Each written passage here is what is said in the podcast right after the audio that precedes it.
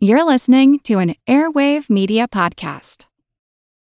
When you need mealtime inspiration, it's worth shopping Kroger, where you'll find over 30,000 mouthwatering choices that excite your inner foodie. And no matter what tasty choice you make, you'll enjoy our everyday low prices, plus extra ways to save, like digital coupons worth over $600 each week. You can also save up to $1 off per gallon at the pump with fuel points. More savings and more inspiring flavors make shopping Kroger worth it every time. Kroger, fresh for everyone. Fuel restrictions apply. Traffic jams, tailgating, pileups. Ugh, the joys of driving. How could it get worse? The federal government wants to have a say in what you drive. That's right. The Biden administration's EPA is pushing mandates that would ban two out of every three vehicles on the road today. Don't let Washington become your backseat driver. Protect the freedom of driving your way. Visit EnergyCitizens.org. Paid for by the American Petroleum Institute.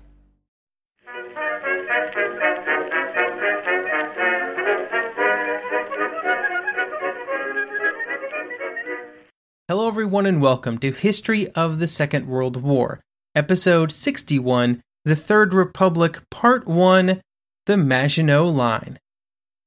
Over the course of the next 10 episodes, we will track the development of French politics and military thinking during the 1930s.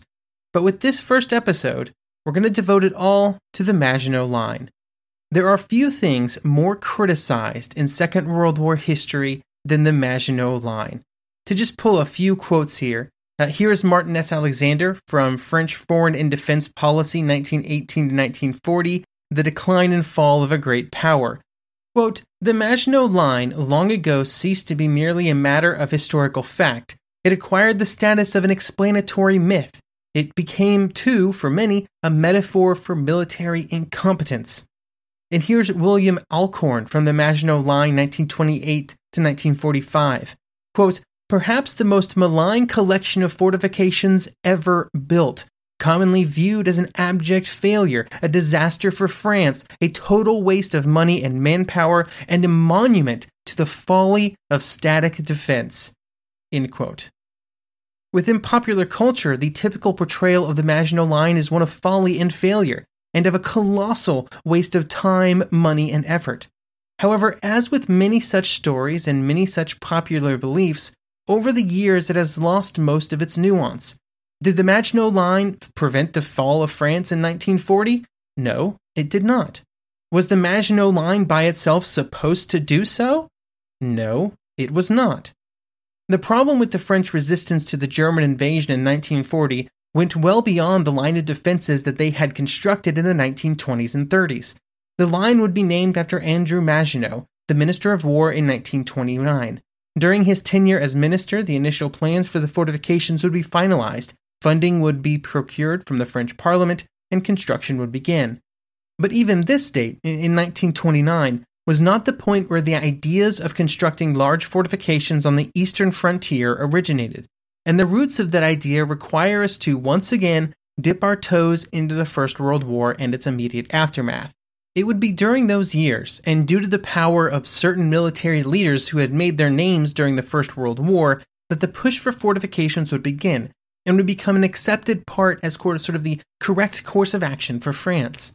That push was not based completely on misconceptions about the future course of military and technological developments, and in fact, it had some very good reasons, some very logical reasons behind it. We will discuss those reasons, then the planning for the defenses, then their construction, and then we'll talk about the legacy of the Maginot Line, before ending on why I think the Maginot Line and popular opinions on it are the perfect example of the traps it is easy to fall into when analyzing history.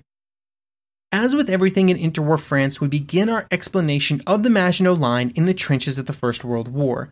The war had simply been catastrophic for the French, with much of the fighting happening on French soil. For most of the war, a large swath of northeastern France had been under German control. Even during the Paris Peace Conference, there was the belief among many French leaders that it could, and likely would, happen again. They were confronted with this fear and this possibility, and it quite rightly altered French beliefs about what should be done to prepare. We also have to talk about who was making the decisions in the military in 1920s France. Men like Maginot and Pétain, both in leadership positions during the late 1920s, had been heavily involved in the fighting of the First World War. Pétain had essentially made his name at Verdun, and Maginot had fought there as well.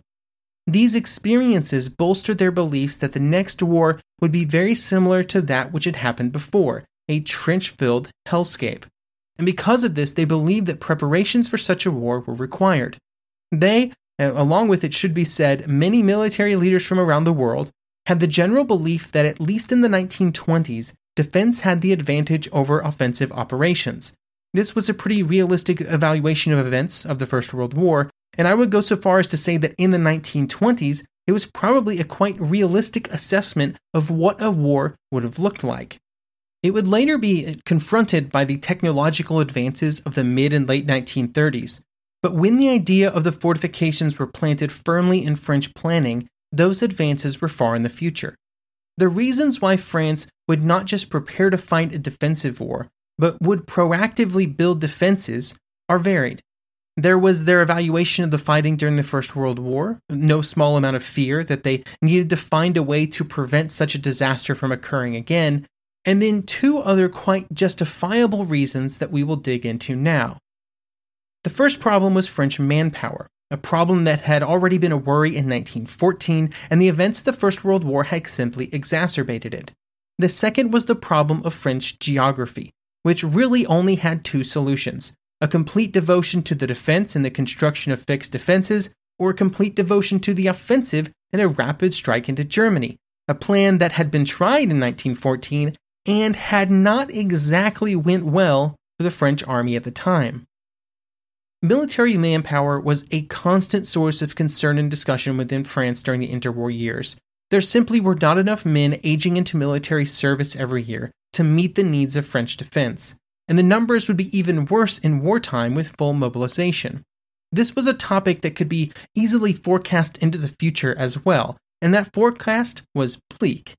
The estimates were that there would be almost twice as many German men eligible for military service than there were in France by 1940.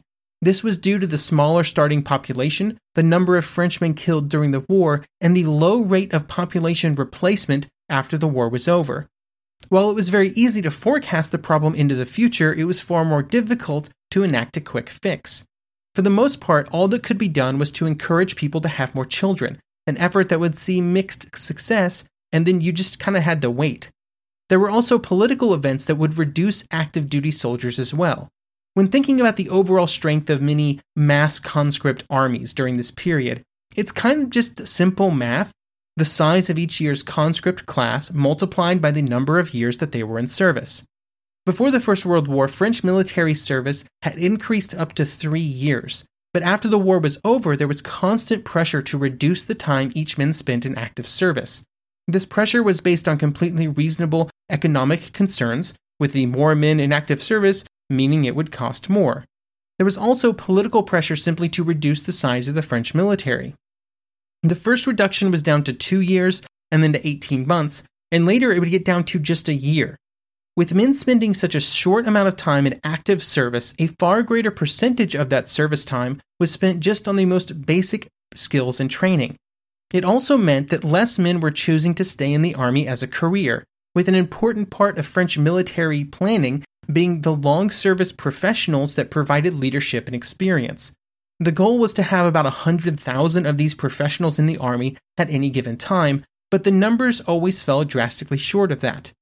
This then had cascading effects on total Army planning, efficiency, and training because there simply were not enough officers and staff officers to go around. So, to review, during the 1920s, there were serious concerns about the total number of Frenchmen available for military service, especially in comparison to Germany. There were problems getting them enough training, and this would become critical in the late 1930s as the stunted generations of the war years started to age into military service. With all of these manpower problems, the allure of a strong fixed defensive system is an understandable feeling. By providing the French army with strong permanent defensive works, less men could defend more territory. It was pretty much just as simple as that. This would allow the rest of the manpower available to be positioned and structured differently, And instead of having the entire French army tied up defending the frontier, it provided at least the opportunity for the French to mass troops somewhere for other purposes, like perhaps an attack, or just a proactive move into Belgium. Next up, we need to look at what the men were going to need to do and how the French military believed it had to fight the next war. In what can justifiably be seen as a massive rejection of the overly optimistic French planning before the First World War, during the interwar years, every single piece of French military planning revolved around not some quick victory, but a long struggle. They still generally believed that they could prevail due to their alliances that, that France had built up, but it would only happen after a multi year war. This mindset had serious consequences that we will discuss more in a later episode. But when it comes to the defense of France, it puts some pretty stringent requirements on how the defense should be conducted. One of the major problems that France had, had faced during the First World War was the fact that the war had taken place largely on French territory. This meant that French territory was destroyed, French homes were occupied, and the French economy was disrupted. To make matters worse, when it came to the exact territory that had been occupied, and which would once again be under serious threat in the next war, geography was strongly against the French. Three quarters of all French coal production, a large percentage of French heavy industry, and meaningful percentages of a whole host of other economic categories were all positioned near France's eastern border. This had been a known problem before the First World War, but at that time, nobody had expected a long war, and in fact, it was supposed to end quickly after the devastating French offensives that would be launched in the war's opening weeks. After the war, as French planning shifted to one of preparations for a long conflict, the necessity of protecting these areas, keeping them under French control, and maintaining their economic productivity became paramount. But how would they do that? Well, that question occupied many man hours of planning during the 1920s, as a host of studies, committees, and discussions were had to try and determine the best way to defend the frontier. The Commission on the Defense of the Frontiers was created, which would spend an entire year working on its final report. These studies and committees did not instantly land on recommendations for the creation of something like the Maginot Line. Various forms of defense were suggested and studied, from fixed defenses to far more mobile defenses, but in the end, it would be the fixed defensive fortification system that would be seen as the only way of providing France with the territorial integrity that was seen as essential to winning the war that they believed France would be called upon to fight in the future. Now, before we dive into the details about these fortifications and, and what would be built, we have to talk about their purpose. There is a tendency to assume that the reason so many resources were thrown into fixed fortifications was because there was the belief that it would make them impenetrable. This was not the case for pretty much all defenses created in the 20th century, including the Maginot Line in France. The purpose of these defenses was not to be impervious to damage or impossible for the enemy to take, but instead just to make it as hard as possible. By making it incredibly difficult, it solved three problems for the French. The first was the geographical issues that we just talked about, making it harder for the German attack to quickly penetrate deep into French territory. The second was the problem of having a small peacetime army on short service times with smaller numbers of professional soldiers. Defenses allowed less men to defend more of the border region and to buy time for the rest of the army to mobilize.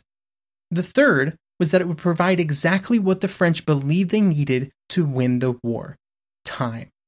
Time to mobilize the army in the weeks after the war began, time to train up the reserves who'd been brought back into the army, time for French politicians to organize and coordinate a continent spanning system of alliances, time to bring the French economy onto a proper war footing and proper wartime levels of production, time to essentially lay the groundwork for victory. But there was an understanding that the time that could be provided by fortifications was limited. They could make it incredibly costly both in terms of time and casualties, for the Germans to push through the fortifications, but they simply could not make it impossible, at least on a large geographic scale. There was a way that the Germans could avoid this cost beyond just not going to war with France, and that was to go around them to the north. This is sometimes used as evidence against the effectiveness of the Maginot Line, but was almost a design feature. Fortifications during the 19th and 20th centuries were not seen as impenetrable bastions that could hold out against enemy attacks indefinitely, but instead as a tool for area and transportation route denial. They were placed and designed to prevent an enemy army from moving through certain pieces of territory so that their movements could be predicted and then could be met by the appropriate response. If they could make it too costly for the enemy to advance on invasion route A, then they would be forced to use invasion route B, and on route B, the appropriate response could be prepared.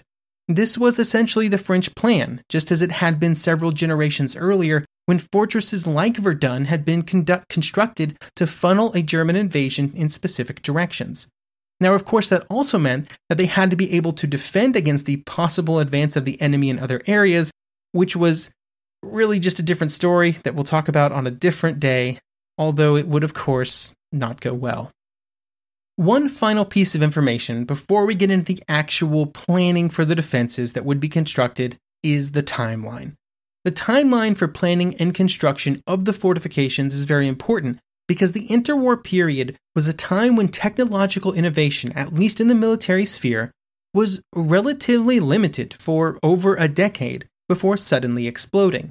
This had drastic ramifications on military planning and is, is one of the reasons why you see so many criticisms of some pieces of military planning and theory before the war begins.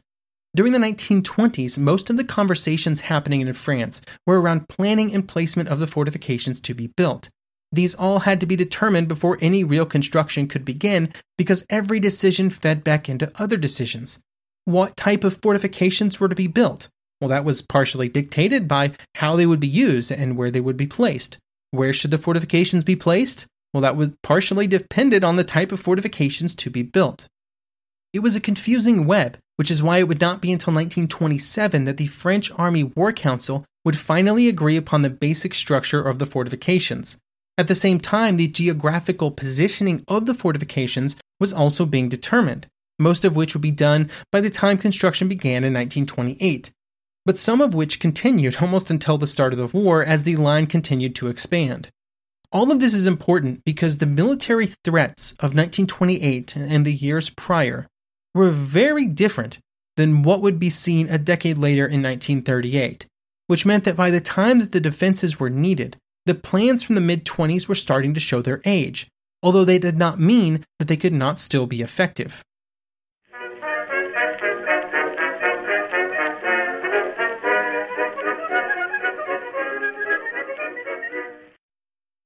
When you visit Arizona, time is measured in moments, not minutes like the moment your work stress disappears as you kayak through the canyons. Or the moment you discover the life changing effects of prickly pear chocolate. But nothing beats the moment you see the Grand Canyon for the very first time. Visit a new state of mind. Learn more at hereyouareaz.com. Want to learn how you can make smarter decisions with your money? Well, I've got the podcast for you. I'm Sean Pyles, and I host NerdWallet's Smart Money Podcast. On our show, we help listeners like you make the most of your finances. I sit down with NerdWallet's team of nerds, personal finance experts in credit cards, banking, investing, and more. We answer your real-world money questions and break down the latest personal finance news. The nerds will give you the clarity you need by cutting through the clutter and misinformation in today's world of personal finance. We don't promote get rich quick schemes or hype unrealistic side hustles. Instead, we offer practical knowledge that you can apply in your everyday life. You'll learn about strategies to help you build your wealth, invest wisely, shop for financial products, and plan for major life events. And you'll walk away with the confidence you need to ensure that your money is always working as hard as you are. So turn to the nerds to answer your real world money questions and get insights that can help you make the smartest financial decisions for your life. Listen to NerdWallet's Smart Money Podcast wherever you get your podcasts. Now that we know why the French were planning on building fortifications, let's talk just briefly about where they wanted to put them. The highest priority area was, of course, along the shared Franco German border. This meant placing strong fortifications around some of the areas that might seem very familiar to anyone with knowledge of French military history. Metz to protect the Meuse River Valley, Belfort near the Swiss frontier, and the area around Lauter, uh, which was roughly in the middle, near the point where the frontier was furthest to the east. With these three areas as anchor points, the line would cover the entire shared border, from Switzerland in the south to Luxembourg in the north. much of this would run along the River Rhine, which introduced some very special problems. It seems somewhat obvious that a defensive line would be based on a river, which makes a lot of sense. But there were technical problems with making that a reality, because it turns out that the areas close to the river were not a great place to build the fortifications like the ones that the French wanted to build, which were mostly underground. And so instead, the primary line of resistance would be placed several kilometers from the river, where the ground was far more conducive to construction. This left only light defenses and reconnaissance points actually on the river. Moving back from the river was seen as a necessary compromise. During the 1920s, there was a lot of disagreements about what should be placed along the original frontage of the Maginot Line. French military leaders, mm, you know, had differing opinions about what they wanted. It came down to how much emphasis should be placed on large fortifications and how much should be placed on small but deeply prepared defensive positions. This was important because there were limited funds, and defenses with some amount of depth would be more useful in wartime but they risked not being strong enough to actually protect the areas that they were designed to protect. The compromise which was reached involved large strong points and then a network of smaller defensive positions, uh, bunkers, and fighting positions spread throughout the surrounding areas. All of this was then linked by underground tunnels. The idea was that this provided as much geographic reach as possible while also having some larger anchor points where supplies and reinforcements could be maintained. There were downsides to this arrangement, though, because while the underground tunnels provided great protection, it also massively increased the cost of construction, which would be problematic given how much territory the fortifications planned to cover. The most important part of the fortification system came in the form of ouvrages. They were the backbone of the entire system, as they were the strong points, where the main line of resistance was anchored. They were placed so that they could control and dominate the areas around them with fire, and all of the other pieces of the fortifications were placed to support them. The assumption was that it might still be possible for small units to infiltrate between the ouvrages, but, but they should be able to limit the size of those infiltrations. But while they each served the same purpose, their design was often very different from one ouvrage to another. There were three main things that had important impacts on the design of each one. The first was the size of the designed garrison, it was felt that some areas were more important and more vulnerable, and so they needed larger garrisons. The second was the position of the ouvrage and its relationship to others. A larger ouvrage might be necessary at a position where the distance between them was larger due to the terrain. The third was the terrain itself. The optimal structure and placement in mountains on the Swiss border was very different than what it might be in the Meuse River Valley near Metz. All of these considerations made for a wide range of ouvrages. Some were large enough to be armed with artillery, generally of the 75mm variety. Others were smaller and only had a small mortar or some machine guns. Larger artillery pieces were considered at various points during the design phase, but this was dropped under the theory that they would not be necessary. Because of their role as part of the main line of resistance, range was felt to be less important because they would be supported by larger artillery further back from the front line. The weapons provided to an ouvrage were placed in either retracting revolving turrets or small simple casemates. Generally, the casemates faced the flanks and the rear, while the turrets and the primary armament was placed forward. In terms of production, a lot of concrete was required, obviously, and much of the structures were underground. To quote J.E. Kaufmann and H.W. Kaufmann in Fortress France, the Maginot Line, and French defenses in World War II, quote, the galleries and interior portions of the ouvrages varied in depth according to the geology of the area. In many mountainous regions, especially the Alps, where the forts were built into hard rock, a depth of 12 meters was considered sufficient. In limestone regions, the standard depth was 16 meters, while in areas where the subsurface was uh, softer and had consistent layers of average density, the required depths ranged from 18 to 20 meters. When the subsurface consisted of soft clays, the regulation mandated depths of 25 to 30 meters. One interesting feature of these designs was that from the rear the defenses were much less impressive, and which was a purposeful design decision. This was due to the French experiences in the First World War and the fighting around Verdun. During that fighting, the Germans were trying to capture various forts that had been built to protect themselves from all directions, 360 degrees. And this 360 degree protection was great, until the Germans were able to capture the fort, and then the French had serious difficulties getting them back. They essentially had the same problems that the Germans had trying to capture them in the first place. Making the rear area of the ouvrages and other positions weaker than in the front was an attempt to get around this problem, because if one of them fell to the enemy, it would be far easier to retake. Between the ouvrages was an entire system of smaller interval casemates, which were generally smaller, only 10 to 20 meters in width, which were then spaced 600 to 800 meters apart, Along with the defensive pieces of the ouvrages, there were also accommodations for both the defenders as well as additional areas for infantry which would man the areas between them. All of these were provided with food supplies, water supplies, air filtration, often electric generators. For the defense of the ouvrage, the garrison ranged between 200 and 1,000 men, with about 500 being average. Now, we all know how the story of the Maginot Line ends, or at least how the story of the defense of France in 1940 ends. So I believe I am legally obligated to discuss not just where the Maginot Line proper was built, but also where it was not. The original plan for the line of defenses do end at the point where the French and German borders diverge and Luxembourg sits in between. The next bit of terrain was in and around the Ardennes forest, the area was discussed at length by the Supreme Council of War, which was the body making the final decisions about where the defenses should be placed. In general, the entire area around the Ardennes was treated as an area that was not of great concern. They believed that any army trying to move through the forest would find it tough going and very time consuming.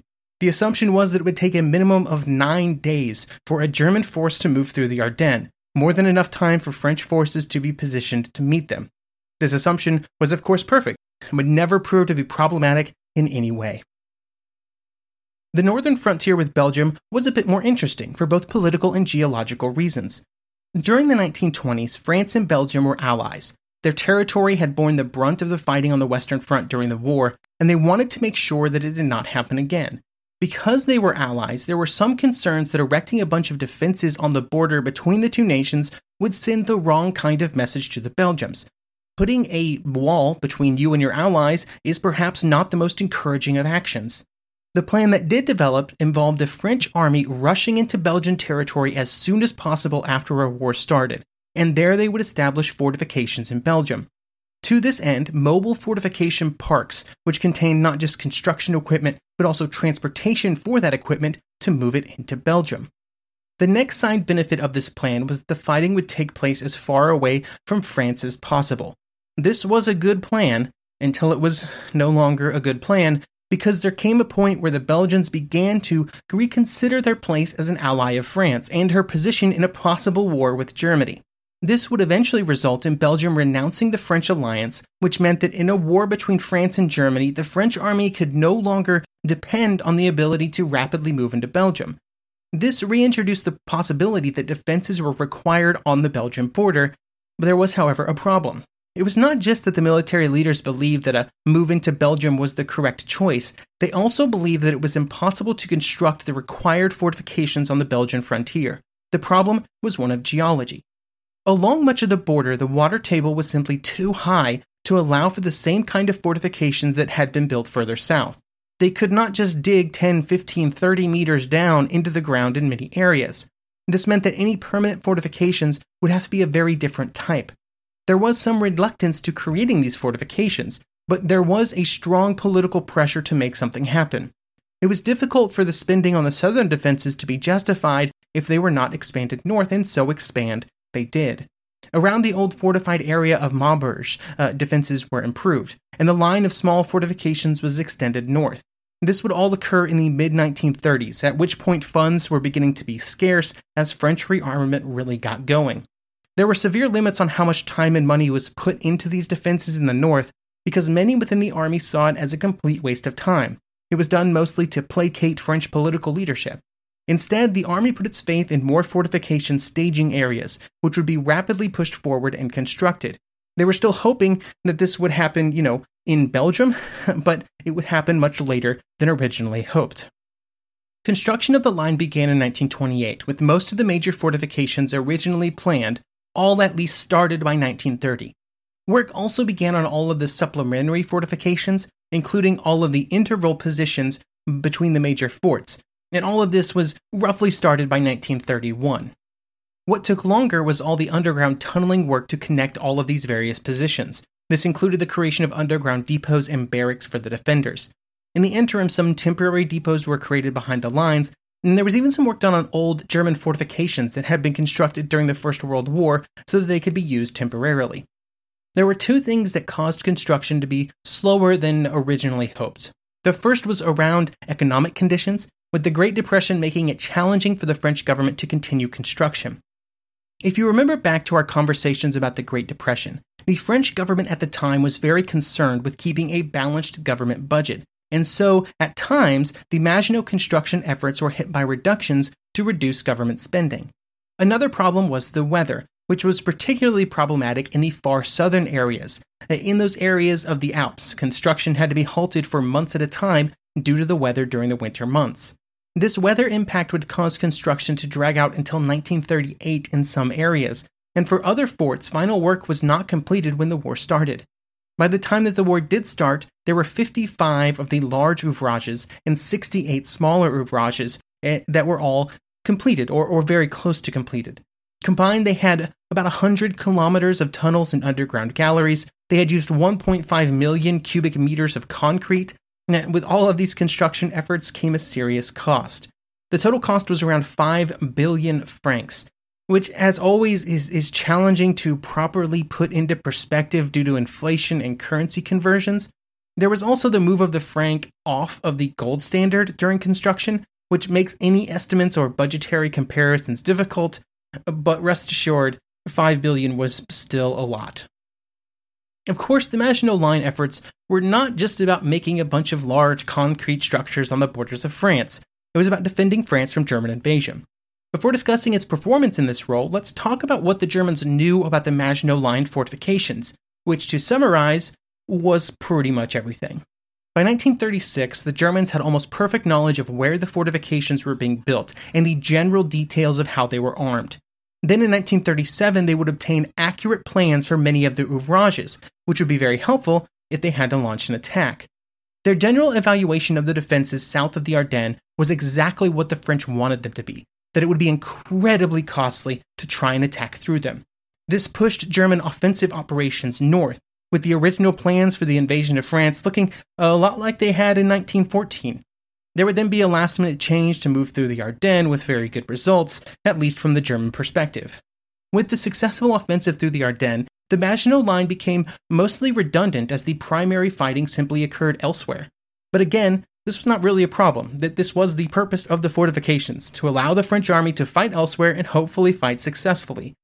The problem was that the French army was anything but successful during the fighting. However, when the French surrender occurred, most of the Maginot Line was still well supplied and completely intact.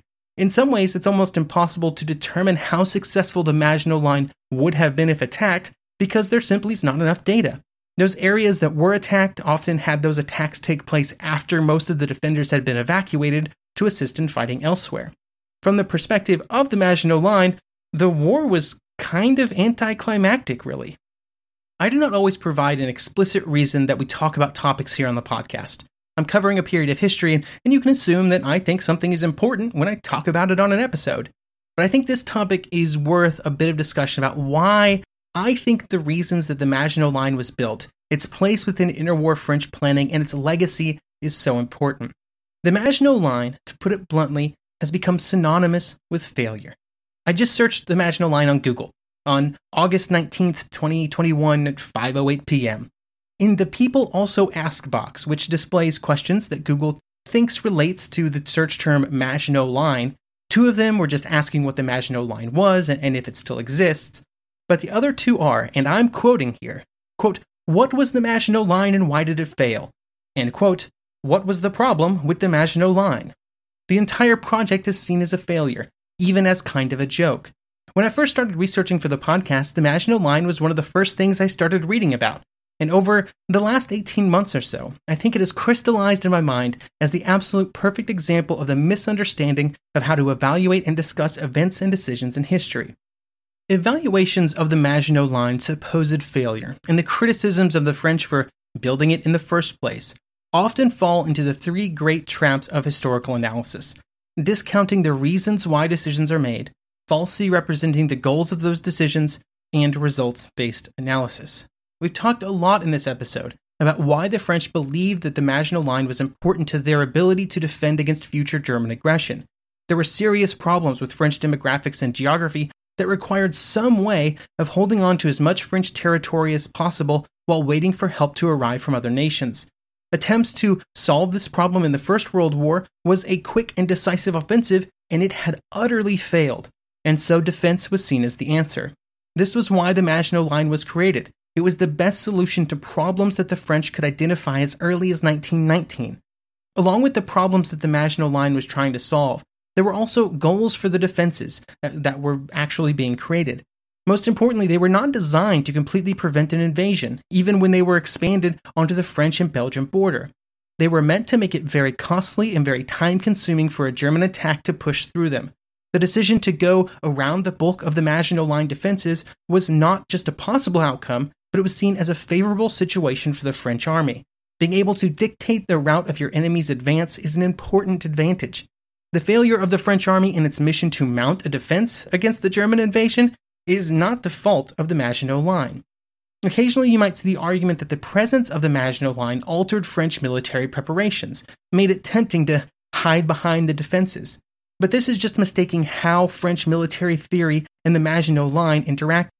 The French army had a defensive mindset from the end of the First World War, a viewpoint that it felt justified in having due to the same manpower and geographic problems that the Maginot Line was designed to solve.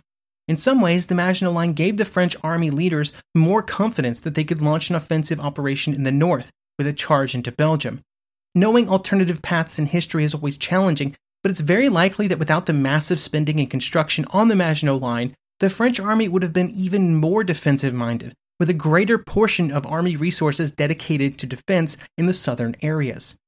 Finally, as always, we have to talk about the problems of judging decisions in history based on results of those decisions and not the decisions themselves. Yes, we all know that the German invasion of France would go very well, and things would go very poorly for the French.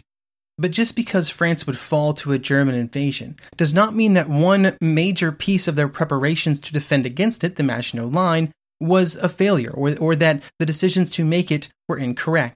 As discussed at the beginning of this episode, there were many reasons for creating the Maginot Line, most of them based around solving very real problems that the French were facing. Was it the perfect solution for 1940? Maybe not, and planning around certain areas would be very problematic.